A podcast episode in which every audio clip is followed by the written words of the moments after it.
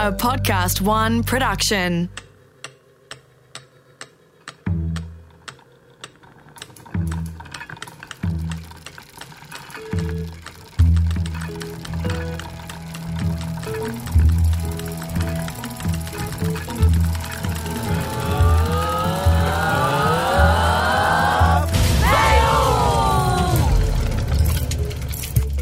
Welcome to Fail with Greta Lee Jackson, the podcast where I speak to people about times they messed up and what they learned on their journey to success. When my partner and I were first dating, I was trying very hard to impress him. I took it upon myself to invite him around to my house so I could cook him an elaborate dinner. I planned to cook my specialty chicken breasts stuffed with pesto, feta, and semi dried tomatoes, garlic mash, and broccolini. I was trying so hard to have everything perfect for him that I prepared the chicken breasts well in advance, stuffing them well ahead of time and keeping them in the fridge for a few hours while I cleaned the house and got ready. I then shoved the chicken in the oven exactly 25 minutes before he was due to arrive, because that's how long it takes to cook. And I wanted to have it ready to go for him. I had lit the table on my balcony with candlelight only. Again, I was trying very hard, and I served us dinner. I gave him a big serving of chicken compared to the small one I was having, because at that point I was still trying to come off as all cute and feminine and playing the whole, oh, I don't eat very much game. Lying, basically.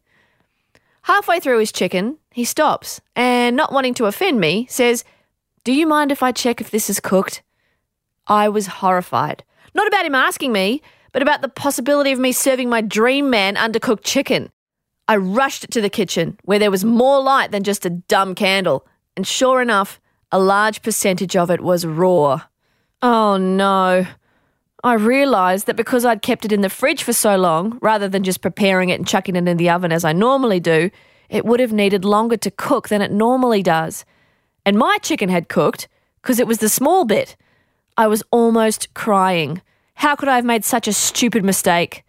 So he excused himself for a quick preemptive spew, and the whole time I'm thinking he's never going to want to see an idiot like me again. I've totally blown it. Good work, Greta. Give the guy food poisoning. But to my complete surprise, he came back for dessert. He didn't want me to feel bad and took a risk on my second course.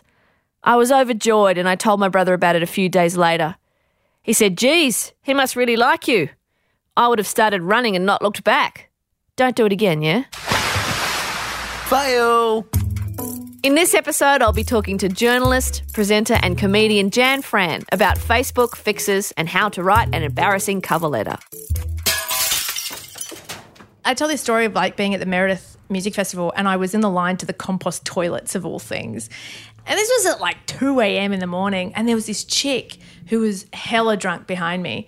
And she recognizes me and she goes, Hey, she's like, I know you. And I was like, mm hmm. And she looks at me and says, You're that girl that talks about politics on the internet. And I thought about it for a minute. I was like, Yeah, that is exactly who I am. Because I had no idea where she was going to go with that. But she she kind of nailed it. And I was like, Thank you. That could be your Twitter bio. That's my, tw- that should be my Twitter bio. Yeah. Yeah. And it just, it was the wisdom of the inebriated.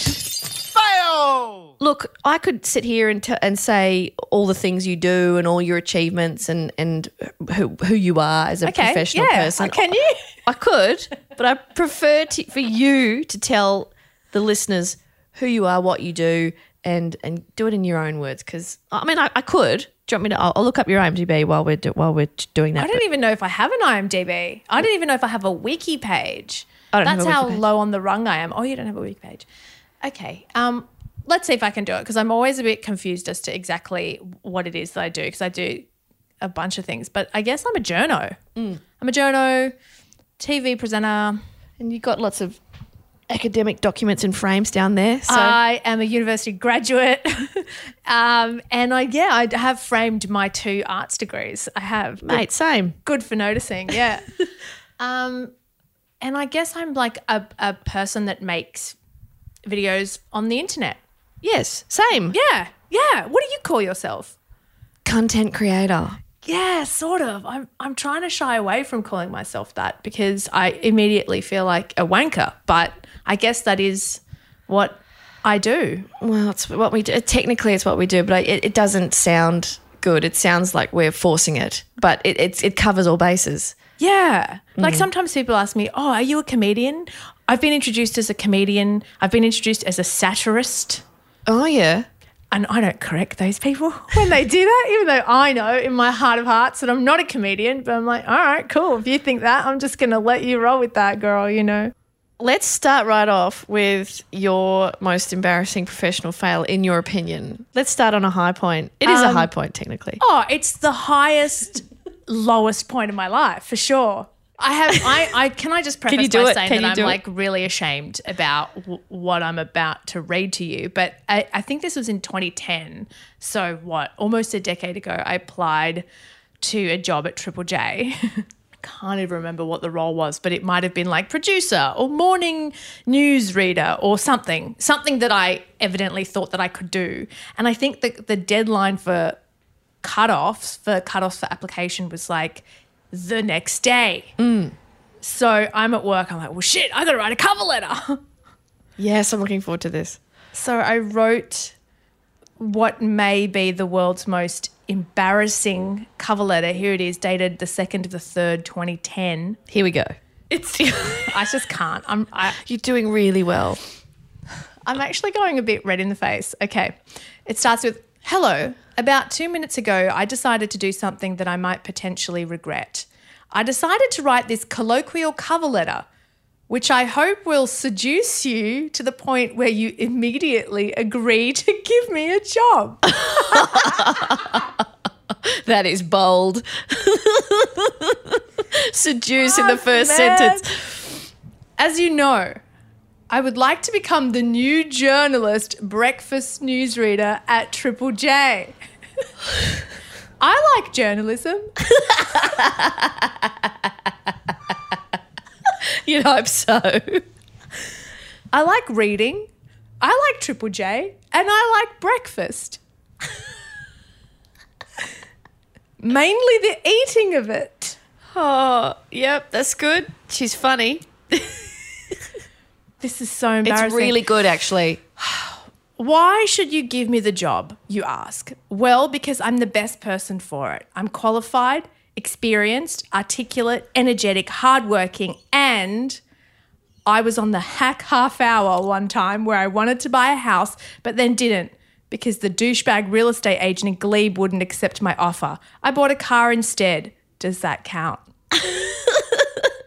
It's certainly colloquial.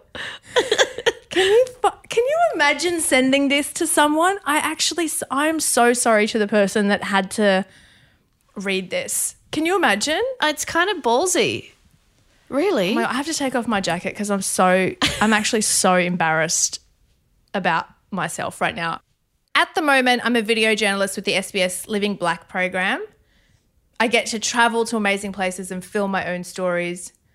I've tried bribing the boss with cupcakes to extend my contract, but seeing as though I'm covering for a colleague, it doesn't seem likely. I now see that I should have tried cookies or Cuban cigars. Do you know, I'm deeply, deeply ashamed because I still tried the cupcake bribery. I have turned up to networks with cookies. Please give me a job. Please. Have you? In my 30s. So you're doing fine. You're doing fine. At 25. That's okay. Keep going. I've already told this to my bosses. Okay, maybe not the Triple J part, but I've already told them that SBS radio is not somewhere I see myself in the long term. So when it comes to this job application, they sort of know, but they don't know. You know? It's so good. Basically, what I'm trying to say is that I don't have references because I'm pretty sure my bosses don't want me to leave.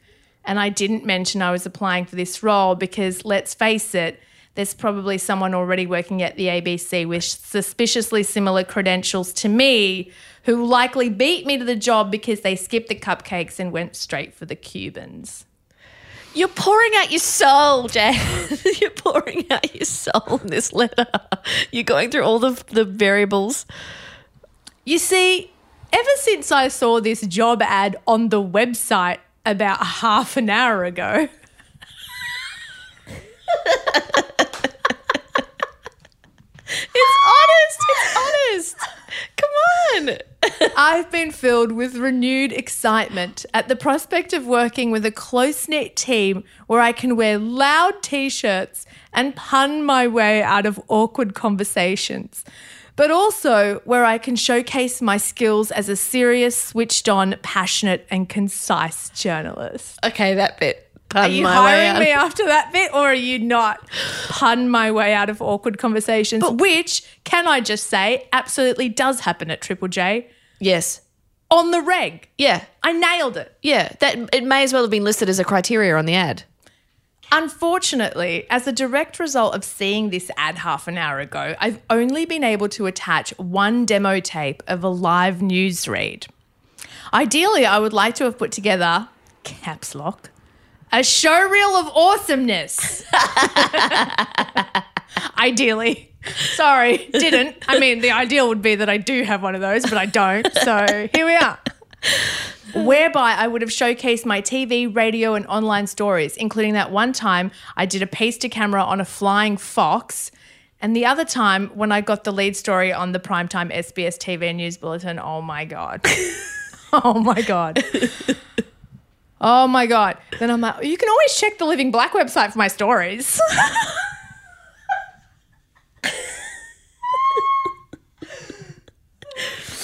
You're really giving whoever's reading this a lot of credit that they're gonna just like, I mean, like if you want to, you can you can do some read. Like you can re- Google me. you can put in some effort. Yeah, why don't you put in some effort, do a bit of googling, see what I'm about, you know? Oh my god, it's two pages. it's fuck it's two pages. it's two pages where I go on about my degree, I speak three languages. I have a very long and relevant employment history and an even longer history of work experience, roles namely acquired through means of persistence or harassment, as the police like to call it. and then the next line goes, just kidding, I've never been in trouble with the police. It's really good. They love me. One guy even let me go after he caught me with P plates because he said I look like his daughter, which looking back now is kind of creepy. You put that in there. This was in a cover letter. I and then here we go. Bring This it is- on This is the final paragraph. I hope you don't see this cover letter as a mockery of the application process. Because this application, like all things I attempt, is something I'm taking very seriously. I have the highest respect for the ABC and the work of the Triple J team, and I hope you grant me an interview in the coming weeks. I'll bring the Cuban cigars. Oh, a callback. is really good. Thanks for hearing me out. Signed, Jeanette. So people can't look at that now and go, "Oh, that's that's Jan Fran's first cover so letter." people will just, they'll never know unless they listen to this podcast. They will never know the lowest moment in my professional life. Here it is. that was brilliant. Well done. Thank you. Needless to say, You're like fanning yourself. I know, and I'm just like hugely embarrassed right now. So But the bit about the cops, though. Just kidding. Don't do a criminal check, please. Yeah, never heard back from them. And um, a few months later, packed up and moved to Bangladesh. Really? Yeah. Oh, okay. Yep. Why? because I knew that I so I was working for Living Black, which is a, a, a really it was an amazing opportunity for a young journalist like me because you got to travel all over the country um, and shoot your own stories. You're given a lot of freedom, but I knew that I was only ever covering for someone, and she was going to come back, and then I would have to go and do radio, work in radio, which I just I just didn't want to work in radio news. It just wasn't my thing. Um, so I left. I applied for a position at UNICEF in Dhaka in Bangladesh and Oh, moved wow. and moved there for a year. What was that like? It was full on. Yeah, it was full on. It was full on, but it was, you know, it was like a pretty extraordinary experience. It's one of those experiences that you'll sort of take with you for life in terms of like what you like what you remember and the friends that you made and all the stuff that you learned and just like Well, it's perspective, isn't it? yeah, it's a it's a huge amount of perspective, and it's also like not to kind of make like I went for a year abroad and got some perspective, um, but you sort of do. Like if you go for a year abroad anywhere and you don't come back with some kind of change perspective, then you're an idiot. What What were you doing exactly? So I was in a comms role for UNICEF. So I was doing um, a lot of their internal magazines. I was doing some of the like all of the stuff on their website. I was collating like um, things that were called fact sheets, where you'd go out and you'd um, take a tour of one of the programs that UNICEF was funding with like partner organizations, and then you would write up a fact sheet on it. You know what it was, whether it was working. You'd do interviews with you know the young girls and boys that they were working with or whatever. So it was a it was a bunch of that stuff. On that, can you pinpoint a time when you felt the happiest and most fulfilled in your career? Or is that yet to happen or is it happening now You know what? When I got the cadetship, I was pretty stoked.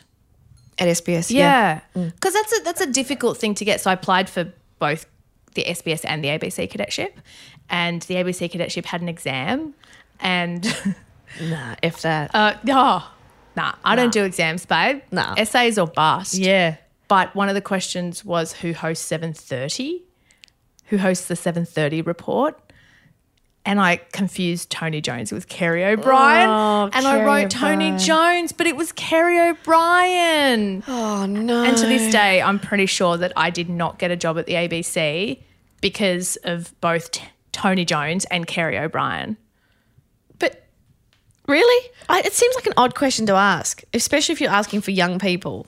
Well, I think they just want to make sure that you watch ABC oh, programming okay. and that you're like, you know, you know information about the organisation that you're going to go and apply for. Okay. So, yeah. I just, it wasn't meant for me, that organisation, was it? The ABC. so it got thwarted by Tony Jones and Kerry O'Brien and then thwarted myself with like the worst cover letter in the history of all time. Yeah.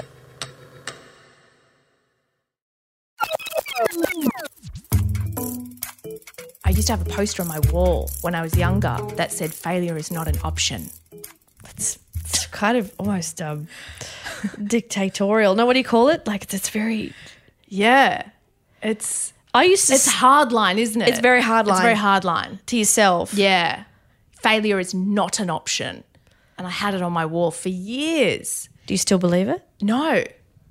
No, I don't believe it at all. I actually think failure is the only option and failure is not failure. Yeah. I think if you think that you're going to go through life and not fail, I'm doing air quotes as to what people think failing is, but if you think you're going to go through life and not fail, uh, you're you're going to do nothing remarkable. Right. You're Play gonna, it safe. You're going to go nowhere. Yep. Yeah. yeah. Yeah. you're absolutely going to go nowhere. And there's this really good quote by I think it's it was like Thomas Edison who um, you know tried okay, don't quote me on this, but it goes something like this, you know, he tried like 10,000 times to invent a light bulb and somebody said, "Oh, you failed 10,000 times." And he said, "No, I didn't. I just found 10,000 things that didn't work." Yeah. it just means that now you're just one one step closer to finding the thing that does work because you know the thing that doesn't. So fuck mm. that off. It doesn't work. Next. Yep. And it just it's just another notch in what is ultimately a much bigger and much longer trajectory. Was there a moment in that where you were like, oh, this something really isn't working? So I worked on a show called The Feed for years. Um, and in 2017, it was, we just called it like the golden age of Facebook, where we thought that we had cracked some kind of code because all of our videos, when we put them on Facebook, would get like hundreds of thousands, if not millions of views, right? And so we were really buoyed by that because the feed was a small show. It was on the secondary network of Australia's second favourite public broadcaster, SBS. Um, it was a great show and it had great people, but it was small, right? So its reach was always going to be kind of curtailed by being on a small network. So when we discovered that Facebook was a thing and that we were putting our videos on Facebook and they were going gangbusters and we had, you know, hundreds of people writing to us all the time and we had thousands of people following the page and tens of thousands, now hundreds of thousands. Um, we were sort of like, wow, this has democratized news and current affairs, right? Like now we've got this platform that we could just put all of our stuff out and people are actually responding. It was sort of the first time that we felt like we really had an audience and it mattered, right? Yep. Yeah, because sometimes You can see the numbers right in front of you. you could see the numbers right in front of you, and people were starting to take notice. People were like, okay, well, millennials are watching things on the internet and they're watching this show called The Feed, and it's got hundreds of thousands of views and sometimes millions of views on, on videos. We'd get heaps of views, eh, heaps of videos that had millions of views. And then in late 2017, Facebook changed its algorithm to favor private Facebook pages, so your own personal Facebook page, rather than a page page, so a professional page, right? So things like businesses, public figures, organizations, they have pages rather than personal profiles. And because Facebook was favoring the personal profiles, suddenly the algorithm was dictating what appeared in which person's feed, right? And if you were a page, suddenly you were just not appearing anywhere. So our video views got slashed. I'm not even talking in half. I'm like, we were getting suddenly like one sixth the views that we were getting. So if a video would have had a hundred thousand views in 2017, suddenly it's got 20,000 views. Exact same video, exact same people producing, exact same work level, exact same everything. Suddenly you have one fifth of the people watching, and you have no way of changing any of that. And because we were so invested in that, because we really felt that was our only platform, really, or one of, like social media in general, were these platforms that we could, that were suddenly democratized, that we could use. We, a tiny show with no money, were suddenly rivaling, you know, massive shows on massive commercial networks. Because we were so invested in that, it just decimated our workflow, our productivity, our morale, our way of doing things. So we had to, and this is one of, I think, from the lowest points, I think come the highest ones where you realize how flexible you are and you realize how agile you are and you realize how willing to change and willing to move with the flow you are. Like we're not, we weren't so rusted on or so entitled to anything really that we were kind of able to, to move past that. But that was a really I think it was a really shit time. Just that there was that, that window of the three months where we were like really bummed and then we kind of got over it. but what's it like being bummed? When you talk about the morale and everything, like, what's that like? It's just like you, you, you just sort of feel like, oh, why, why am I even doing this? No one's watching. That's that's that is a, a pretty shit feeling, you know. Um, and and we've always sort of known, like I think working on smaller networks and smaller shows, like you do you you work on the stuff that you work on because you love it, and then suddenly when you get this audience, you're like, oh my god, this is a whole new world. And then when when that gets taken away, you're like, oh, well, what's the point of making all this good stuff if no one's going to see it? So you kind of have to G yourself up and be like, no, we're making good stuff. We'll readjust, we'll work it out, and then we'll get more people to watch it. You know? And, and it was like, it was like a very, there was a lot of solidarity around that time because there was a whole bunch of content makers that kind of got screwed over by it, right? So there was a whole bunch of people who were like, yeah, this, this sucks, you know? Yeah. Um, but but you, but you also feel really helpless. That's the thing. Like you feel there's a there's a sense of helplessness around that because you have no recourse. Mm. You know, and you're you're up against these like massive platforms who sort of you sort of realize oh they kind of don't give a shit about you really. Yeah. But you're talking about the, the being flexible and um, coming out of it and, and resilient. Like, how do you learn that and, and how did you come out of it? Um, I think you you you just get on with it because you have to get on with it because you work on a daily show and there needs to be shit on television. You know, like otherwise there's dead air. So you need to fill space, which is the least gracious way of saying you kind of get on with it mm. and you sort of try and adapt to you know who you think your audience is like my audience started to become very different to the audience of the show on social media in that they were a lot younger they were very much predominantly women um, and they were like interested about particular things right so i think you kind of work out a way to develop your own audience and your own space and you go a little bit you go even more niche if that makes sense Yeah. Yeah.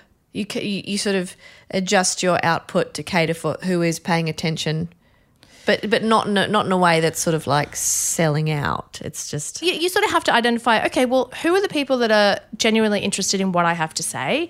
Um, and you know i'm interested in what i have to say obviously because i'm saying it. So it's, it ends up being this sort of mutually beneficial relationship where you want to talk about something that you care about and there is an audience for that. You just kind of have to find them you have to tailor to them and you have to try and kind of grow them. How have you changed since that 24 year old Jeanette that wrote the letter? Have you changed from then th- to now? well i've still got a lot of moxie as you can as you can tell There's so many names for it. Chutzpah, moxie, balls, like Pizzazz. pizzazz.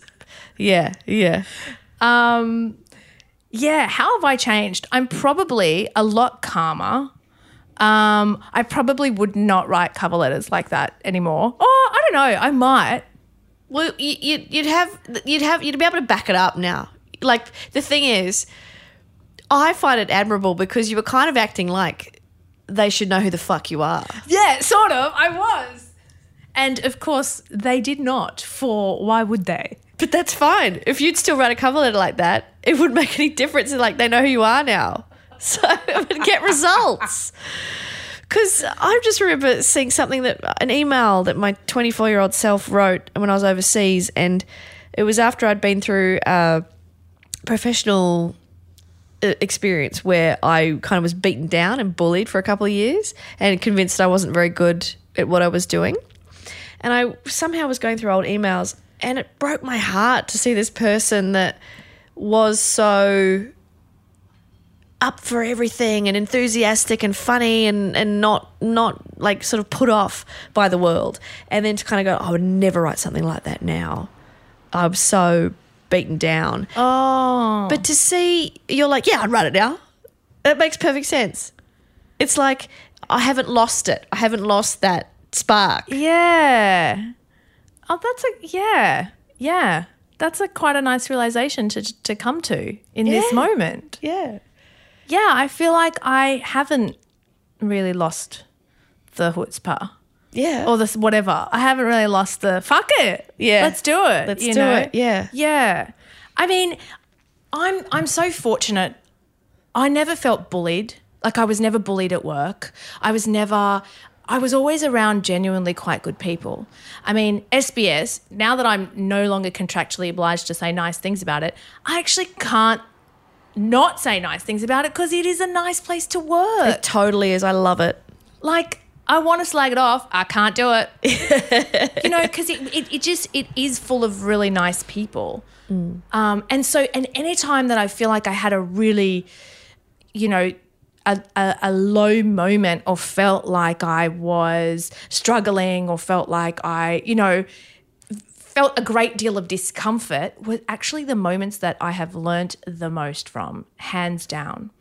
Hands down. Like being, I remember working on a show a few years ago and we had a producer there who was just like, I'd heard bad things about him from a number of different people, just his kind of like working style and, you know, how we sort of approach things and how, you know, he, he kind of, he, he put things together and the way that he spoke to you and, you know, Abrasive. yeah, yeah, quite abrasive. Uh, That's so old school. Is that an old school thing? So old school because all the young people at the feed are not like that. no, They roll with it, they problem solve. But there's this breed of old TV dude and sometimes women that are just like, just just so abrasive and borderline hostile and difficult. And we've all experienced it. yeah, and I, you know, I was kind of like the freshie, really young, not really knowing what was sort of going on, not really knowing. Like I, I tried to organize a fixer, you know, overseas. A fixer is someone that um, helps you out when you're um, shooting something overseas, especially if the language is not English. They kind of organize things. Um, and you know, I was having some trouble with the fixer, and this was sort of the, maybe the first fixer that I'd ever organized in a non-English speaking country. And I remember he was like, I said, "Oh, I don't know. I, I've got some issues with the fixer." And he said, "Okay, do you want to dump the fixer?" And I said, "Oh, I, I, I don't know." He said, "Well, you better find out if you want to dump the fixer or not, because we don't have time for this." You know. And in that moment, I was like, I, I think I think I might have like ran to the toilet and started crying because it was just so full on that you know if I dumped the fixer and it turns out that she was a good you know she, she, we I had three days left to find another fixer. And if I didn't find another fixer the story would turn to shit. And we had already booked everything and it was overseas and I was the one that was going to shoot it. Like it just felt like this intense amount of pressure for that one moment of are you going to dump the fixer or not? You need to know and you need to know now Rather than can we solve this particular issue right now without having to resort to extremes? Yes. But you see, yes. But now I know when I'm going to dump a fixer or not. Okay. You know what I mean? Yeah. Like now it's not I don't I I it wasn't internalized is the wrong word. I just I really just took that on board. Once I got over the abrasiveness of it, 'cause it doesn't have to be abrasive, but there's something about the abrasiveness of it that goes, okay, well, I'm not going to um, ask this guy twice. I'm just going to know. It's actually true. The next time I, I see him, I'm going to say, hey, I don't trust the fixer. I'm dumping the fixer. Or, no, I'm keeping the fixer. You know what I mean? And and and part part of that's driven by the fear of never having to wanting to be in that situation again where he yells at you. And part of that is also driven by, all right, I'm just gonna like just stand on my Make a own two decision. feet. Yeah. Yep. Make a decision. I'm just Yep. going to make a decision. Um, and so when I say that sometimes in the worst moments, some of the best moments come out of that, or some of the best learning experiences come out of that, that was kind of just a classic example of just like being face to face with someone who terrifies you, and then suddenly you're infinitely better at making decisions because you're driven by the fear of never wanting to go through that again, slash, kind of just accepting responsibility. Awesome. Awesome. I think that's a great lesson learned. Sums you up. There you go. Moxie and decisions. Uh, Moxie and decisions, chutzpah and decisions, whatever you want to call it. Yeah. um, thank you so much for chatting with me, Jan Fran. Thanks, Chris. Okay. Thanks for listening. To share your fails with me, you can contact me on my Facebook or Twitter at Greta Lee Jackson. Fail with Greta Lee Jackson is presented by me and recorded at the studios of Podcast One Australia. Audio production by Darcy Thompson. For more episodes of Fail with Greta Lee Jackson, download the Podcast One app or look me up on Apple Podcasts.